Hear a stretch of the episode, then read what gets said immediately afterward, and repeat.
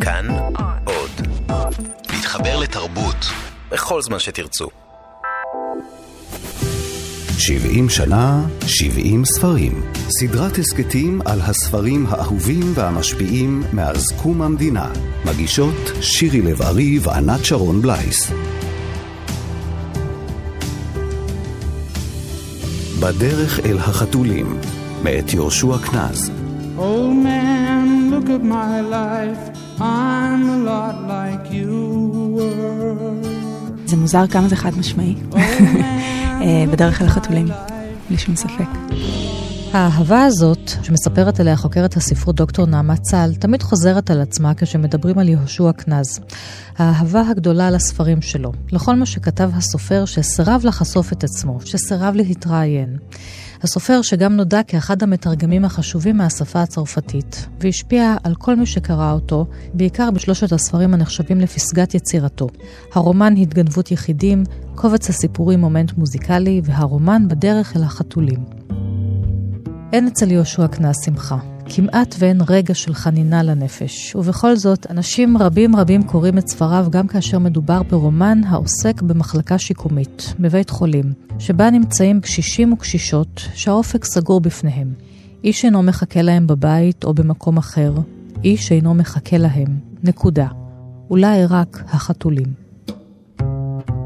הוא כאילו בחר בהסתכלות מן הצד. אנחנו מסתכלים מהצד, אנחנו לא בעסק הזה, אנחנו לא בעסק. שאנשים האלה, דווקא בגלל שזה חומרים כל כך נוראים, אנחנו לא יכולים להרשות לעצמנו, לחשוב על עצמנו כחלק מהם. חוקרת הספרות פרופסור חנה הרציג, שהפסיקה לכתוב באותה עת ביקורות בעיתונות היומית, קראה את הרומן שראה אור בשנת 1991, צלצלה לעורך שלה וביקשה לחזור לכתוב. וזה היה פשוט סופר ששינה את חיי. הספרים שלו ממש שינו את החיים שלי בתקופה הזאת. אז אם ברומן הקודם של קנז, התגנבות יחידים, התוודענו לחבורת חיילים הסגורה בבסיס טירונים, ברומן הזה אנו פוגשים חבורת קשישים הסגורה בבית חולים שיקומי, ובראשם הגיבורה יולנדה מוסקוביץ', שנפלה ושברה את הרגל בדרך למספרה לסדר את השיער. יחד עימה נמצאות באותו חדר אלגרה, פרידה וקלרה. חוקרת הספרות דוקטור קציעה אלון מספרת לנו על שכנותיה על החדר, על הנשים הנוספות ברומן. קנז מצליח לתאר כל דמות ודמות ממש בתוך חדירה אל הליבה שלהן. אלגרה עם נפש שכבר גידלה את עצמה להיות אך ורק משרתת. פרידה, בעלת המשפחה. יולנדה, האדונית. וקלרה, שהולכת לעולמה במהלך הסיפור גם באופן קורע לב. הוא ספר שמותיר את הקורא בו הלום. בחדרים אחרים שוכנים גם גברים. אחד מהם הוא הצייר לזר קגן, שבאחד הערבים מצייר את יולנדה, והנה היא מתבוננת בדיוקן שלה בקולו של יהושע קנז. הוא הסיע את כיסא הגלגלים, וכשהיה קרוב אליה, הפנה כלפיה את פני הדף המצויר, מה שראתה דמה לרשת של קורי עכביש. אין סוף קורים דקים ועבים, הנמתחים לאורך ולרוחב, ובאלכסון, קורים ישרים וגבנוניים, גלים ומעוגלים, היוצרים בצפיפותם, כמו במפות, שקעים ורכסים, מעלות ומורדות, ובתוכם כמה רמזים לתווי פנים, חריצי עיניים ריקים, סתמיים, גבות כמו חבורות שחורות, צל של אף ושתי גומות נחיריים, שפתיים נבולות, שרידים שנותרו לאחר הפורענות, צללים הנאכלים ונמחים אט אט עם מות הבשר.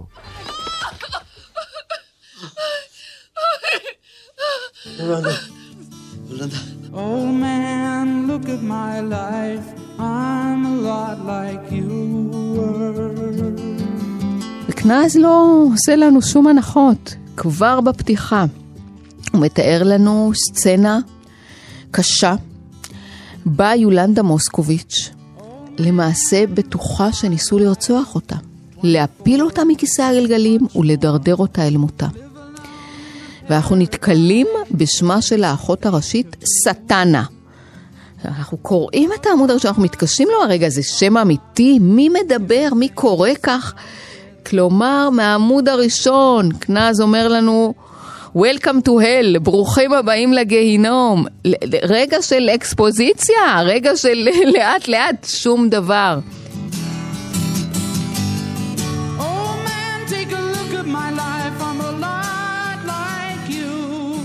נעמה צל אומרת כי קנז הוא אחד הסופרים הרגישים ביותר לגבי הדרך שבה כותבים דמויות ספרותיות. במיוחד כאשר הם אנשים אחרים מן הכותב ומדברים בלשון אחרת. היכולת שם של אה, יהושע קנז להתבונן בה אה, כגבר צעיר יחסית כשהוא כותב את זה באישה המבוגרת הזאת. הוא לא כופף את גיבוריו תחת עטו, אלא נתן להם להיות הם. מבחינתו, גם למעשה הבדיון הספרותי יש כללי אתיקה.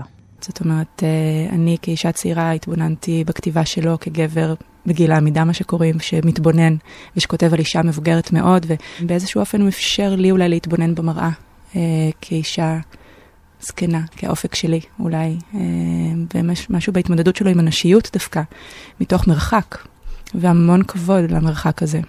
ויולנדה מוסקוביץ' בוחרת להיאחז בשיער, במראה שלה, בטיפוח שלה, באיפור, בסוג של מסכה מצד אחד, ומצד שני, ביופי, בניסיון הפתטי, הגרוטסקי, הנואל, להעניק לעצמה טיפה של יופי, בחיים שבסופו של דבר אין בהם יופי. הגברת מוסקוביץ' קרבה אל קלרה וליטפה את שערה הלבן. קלרה נשאה אליה עיניים מלאות פחד. אולי יהיה לך יותר טוב שם, אמרה לה הגברת מוסקוביץ' בלשונן, וקולה בגד בה כי לא האמינה בדברים שאמרה לה. וקלרה העמומה מתחה את צווארה, אימצה את כל כוחה ואמרה לה בלחש, אני לא רוצה למות. הספר הזה התקבל, לפחות בשעתו הוא התקבל כ... סופר ריאליסטי, ספר היפר ריאליסטי, מתאר את הזקנה, ומה שמתואר בו זה החיים, היחסים בין האנשים שסגורים במוסד לבין המטפלים שבהם, המטפלים שלהם, יחסים של השיעבוד ושל התלות וההזקקות שלהם עם כל החולאים וההפרשות והמומים והזוועות הגדולות ביותר, וכמובן המוות. וכשאני קראתי את הספר, והתחלתי למצוא בו דברים אה, אחרים. מה שקורה כאן, שהוא לוקח את העניין של, ה, של הקונפליקט הזה בין הלבד והביחד, למקום שלא נשאר ממנו שום שריד ופליט בכלל, לא רק לישראליות. הנורמטיבית, אלא בכלל לשום דבר שהוא בכלל מהתחום של האנושיות הנורמלית, so called. כל זה מתרחש בין so called אחר לאחר. האחרים ברומן הזה הם הקשישים השבורים, ומנגד גם הצוות הרפואי והסיעודי. גם הוא בדרכו מופקע מן החברה הנורמלית והבריאה, לכאורה, שבחוץ. היא הסבה את פניה מן הדף, והליטה את עיניה בידה. והוא הניח את הבלוק על ברכיו ואמר בלחש, בתדהמה, יולנדה, מה קרה? אצבעותיו לפתו את כף ידה הפנויה. היא חשה את חומן, את רכותן, את כוחן, את בשורת היציבות וההתמדה שהן מביאות לה, ועם זאת, לא יכלה שלא לחשוב על מראן הנורא, הדוחה. יולנדה, הוא לחש שוב, מה קרה? היא הסירה את ידה מעל עיניה ובחנה את פניו. ככה אני? ככה אני רואה אותך. זה לא תמונה פוטוגרפי, זה ציור. ככה עין סובייקטיבי שלי רואה פנים שלך. תודה רבה, אמרה הגברת מוסקוביץ', בכאב אך לא בכעס. זה באמת קומפלימנט גדול בשבילי. זה אומנות. את יודעת אומנות? היא חילצה את ידה מתוך ידו. אם אני עושה פורטרטים פוטוגרפיים, אני הולך בבית מלון באילת ומצייר שם לתיירים ומקבל הרבה כסף. אבל אומנות זה דבר אחר. אבל התנהלותה של יולנדה, של הגיבורה של קנז, אינה מאפשרת לקוראים רק לרחם עליה. כי יש משהו נוראי בדרך שבה היא מתנהגת אל אנשים אחרים, וקנז כתב גם את זה. כך למשל בבניין שבו היא גרה, ישנה שכנה שנחשבת למשוגעת. יולנדה מצידה מעולם לא הסבירה לה פנים, אלא הפנתה לה עורף. אנחנו לאט לאט מבינים שאולי יולנדה מוסקוביץ', כן, הגיבורה של הספר, איננה ראויה כל כך להזדהות המוחלטת שלנו. לאמון שאנחנו נותנים בה. אולי גם היא, כן, המראה המשתקפת בה בעצם מספרת לנו על עולמה הרגשי המעוות, הקמצני, הלא חומל. קנס שרטט את דיוקנה של הגיבורה שלו בעיפרון חד, אבל לרגע הוא לא התנכר אליה. והוא מציג את האנשים בצורה, אי אפשר להגיד, זה מאוד גרוטסקי, זה מאוד אכזרי. אה, הצורה שהוא, המדהימה, שהוא מחקה את הדיאלקטים המיוחדים של כל אחד כאילו בעברית, היא גם, אה, היא, היא, היא, היא מצחיקה גם, זאת אומרת, אין מה לעשות, זה גם, זה, זה מגוחך. ו... וקנז יש לו, יודע יפה מאוד לראות את החולשות ואת הפגמים ולהיות די די אכזרי בהסתכלות שלו. מצד שני, יש, אה, לפחות לגיבורה הראשית, ואפשר להבין את זה, שזה בכלל, יש לו, יש לו הרבה כבוד אליה, וזה אנחנו רואים דווקא כשהוא נכנס לתודעה שלה, והוא מציג את, את רוב, רוב הדברים מנקודת התצפית שלה. האתיקה הזאת לא מבטלת את האלימות ואת העובדה שהוא יכול להיות, אם להשתמש במילים, את יודעת, מן הרחוב, מה שנקרא, אה, ממש מניאק. ממש. זה חלק מהסיפור, וגם כאן אנחנו רואים הרבה פעמים רגעים שהוא מתרחק ממנה, ופתאום אנחנו רואים את הדמות הזאת, את יולנדה מוסקוביץ', באופן שהיא בחיים לא הייתה אה, רואה את ה...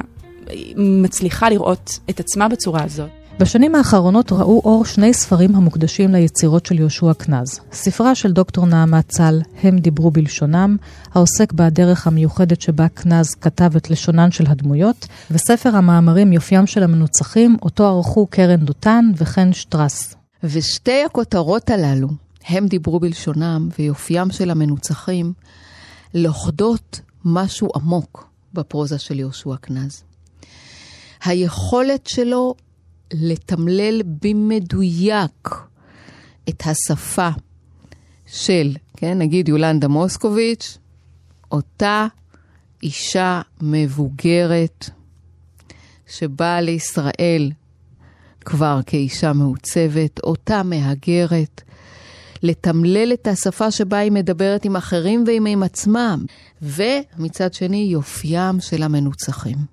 באמת מבטו של קנז מסתכל תמיד אל אותם שולי החברה, אותם האנשים שכשלו במסע החיים, אותה הטירונות של הכ"למדים, אותם זקנים, גוססים ועריריים. היא מנסה לדחוק את השיגעון, לדחוק את החולי דרך חברות שלה, אבל אחרי הדיוקן הזה בעצם מתרחש מפנה מאוד אה, משמעותי והיא מתחילה להתקרב אל המוות. ודווקא כש, ככל שהיא מתקרבת אל המוות, הדמות שלה הופכת להיות חיה הרבה יותר. זאת אומרת, אנחנו רואים כאן איזשהו תווך בין חיים ומוות שהוא הופך להיות מסורג, והיא ממש מבקשת בסופו של דבר אה, שיאפרו אותה כמו אישה משוגעת. והבמאי חורכה גורביץ' הפך את הספר לסרט בשנת 2011, עם רבקה זוהר בתפקיד יולנדה. כן, אה, תמצאו לי את דוקטור שפירא דחוף בבקשה. תודה. מוסקוביץ', מזל שלא שברת כלום. היית נשארת כאן עוד חודשיים במקום לצאת. זה מה שאת רוצה? איפה הוא? Hmm? איפה, איפה שאול? שאול מת. כאילו קנז דואג לסתום לנו את כל הפתחים ואת כל החררים כדי שאנחנו, אם אני אלך רגע, כן, לסארטר, מה שנקרא, בדלתיים סגורות. הגיהינום הוא הזולת.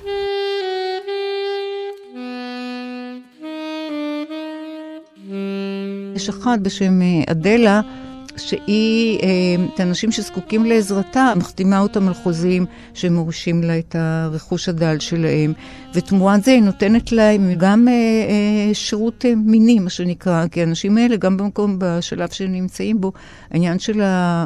של האירוטיקה, של היצר, של הליבידו שעוד נמצא שם, אה, היא פשוט נותנת להם שירותים של, של עיסוי, שהם כביכול עיסוי רפואי, אבל העיסוי הזה הוא גם עיסוי לגמרי אה, מיני. והעניין של הצורך באחר, או האפשרות להיות לבד, מתחדדים כאן בצורה נורא קיצונית, דווקא במצב הזה. המקום הסגור חושף בפנינו את ההתנהגות האנושית על צדדיה היפים פחות. מהבחינה הזאת קנז ממשיך מסורת של כותבים שכתבו על מקומות כאלה. עם זאת, בכל דף של הרומן קיימת תשוקה, תשוקה אירוטית, תשוקת חיים, הנמסרות במילותיו של הסופר, ויוצרות יופי גם במקום שבו הגוף הולך וקמל. יהושע קנז הוא המתרגם אה, הגדול של אה, סימנון, סופר המתח הידוע. הצרפתי, והוא מאוד מחובר כמובן לתרבות הצרפתית. ויש משהו בפרט הזה שלכאורה הוא לא קשור, כן? זה שיהושע קנז הוא גם מתרגם של ספרי אה, מתח, שאני חושבת שנותן בידינו מפתח מיוחד במינו, בדרך אל החתולים וגם לספרים אחרים שלו. אני חושבת שאם בלש תמיד אה, שואל את עצמו, כן, מי הוא הפושע, מה החטא, מה העבירה שבוצעה, מה העונש הראוי, כן, אנחנו, אלה שאלות שהן מאוד מאוד מעולם הבלש. אצל יהושע קנז, אנחנו מוצאים את התבנית הזו בצורתה הגולמית והראשונית ביותר. החטא הוא חטא טרנסדנטי. הפשע הוא, לא ידוע לנו, אבל הוא, הוא איום ונורא, והעונש הוא ההתגלמות כאדם. והמציאות שיהושע קנז מתאר לנו היא מציאות של גיהינום, מציאות של ענישה נוראית. וכאן אם אנחנו הולכים אל הוגה צרפתי אחר, אל מישל פוקו, ששם את האצבע על קווי הדמיון הברורים בין בית החולים, בית האבות, צבא, אם נזכיר לרגע את התגנבות יחידים, ובין בית הכלא. באמצע הלילה הקיצה פתאום ונדמה לה שצלצול הטלפון החרידה משנתה. ואולם דממה הייתה שרויה בקול, והטלפון שתק, כמו ששתק כל הערב וכל היום שלפניו. היא ניסתה לשוב ולהרדם ולא יכלה. כשנעצמו עיניה, חשה עשרות זוגות ידיים משומנות, משפשפות את גופה, חותכות בו רצועות של להט צורב. בסופו של דבר, אה, היא בשלב, היא, בסופו של, היא חוזרת, היא חוזרת הביתה, אל הבדידות שלה בבית, וזה מסתיים בסיום ממש נוראי, שאותה אדלה, שהייתה המאיימת הכי גדולה על העצמאות של האנשים האלה, וניצלה אותם אה, לצר... עד הסוף המר, בסוף היא מוכנה להוריש לה את הכל, ו- ו- ורק שתישאר איתה ותעשה אותה, ומסתיים בעיסוי הנוראי הזה. זאת אומרת, זה, זה מוכרע לכיוון שאי אפשר להיות לבד. היא זקפה את צווארון החלוק, הדקה את קצותיו מתחת לסנטרה, ויצאה אל המרפסת. דממת החוץ, קעקת ריק, החרישה את אוזניה. מעודה לא שמעה דממה שכזאת. היא הסיטה את התריס האמצעי, וחריקתו על המסילה זעזעה לרגע את מעטה הדממה, שחזר מיד ושקט ונאטם. שום תנועת אוויר לא הרעידה את ענפיו העירומים של עץ הביוב, שפרסו מולה את אצבעותיהם המעוותות. בבתים שמסביב היו כל הדירות חשוכות ותריסיהן מוגפים. זה כבר הדברים נשאבים מעולמה אל עולם אחר, אל זמן אחר. הכל מתרוקן סביבה, הולך ומתרוקן, עד שתהיה כלואה בתוך בועה שקופה של ריק, בעירום ובחוסר קול. והסוף, שהוא גם מאוד uh, סמלי, יולנדה נשארת לבדה בעולם במובנים רבים, כמובן הרמז הוא למוות. כשנשאה את עיניה, ראתה מעל לגגות הבתים פיסת שמיים צלולה כזכוכית שחורה, זרועה כוכבים. סוף סוף נאנחה הגברת מוסקוביץ' אנחת רווחה. מי יכול לזכור מתי היו פה כוכבים? כמו עיניים מתנוצצות הם זוהרים מעליה. כמו עיניים טהורות וצעירות לנצח, הניבטות אל עצמן באין סוף של אהבה, ואינן חוננות שום דבר במבטן.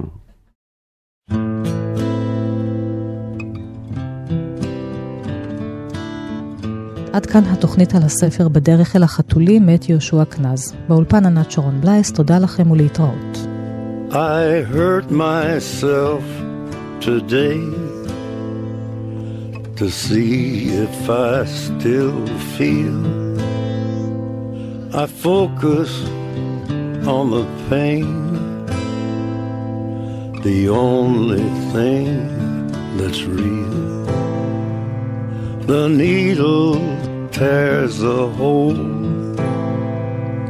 the old familiar sting.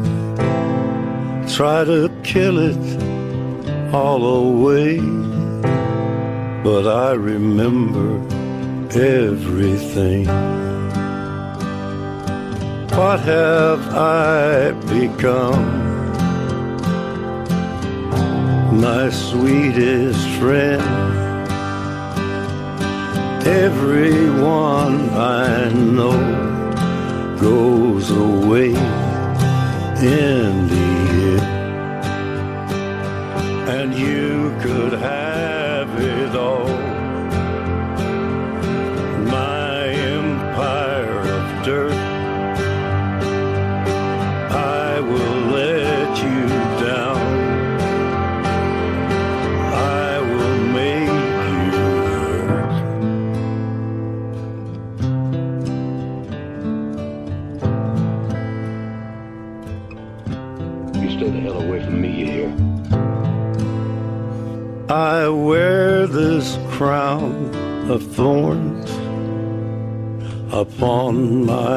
Liar's chair, full of broken thoughts I cannot repair. Beneath the stains of time, the feelings disappear. You are someone else.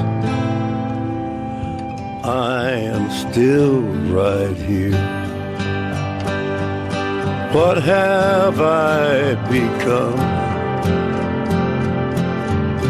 My sweetest friend. Everyone I know goes away in the end. And you could have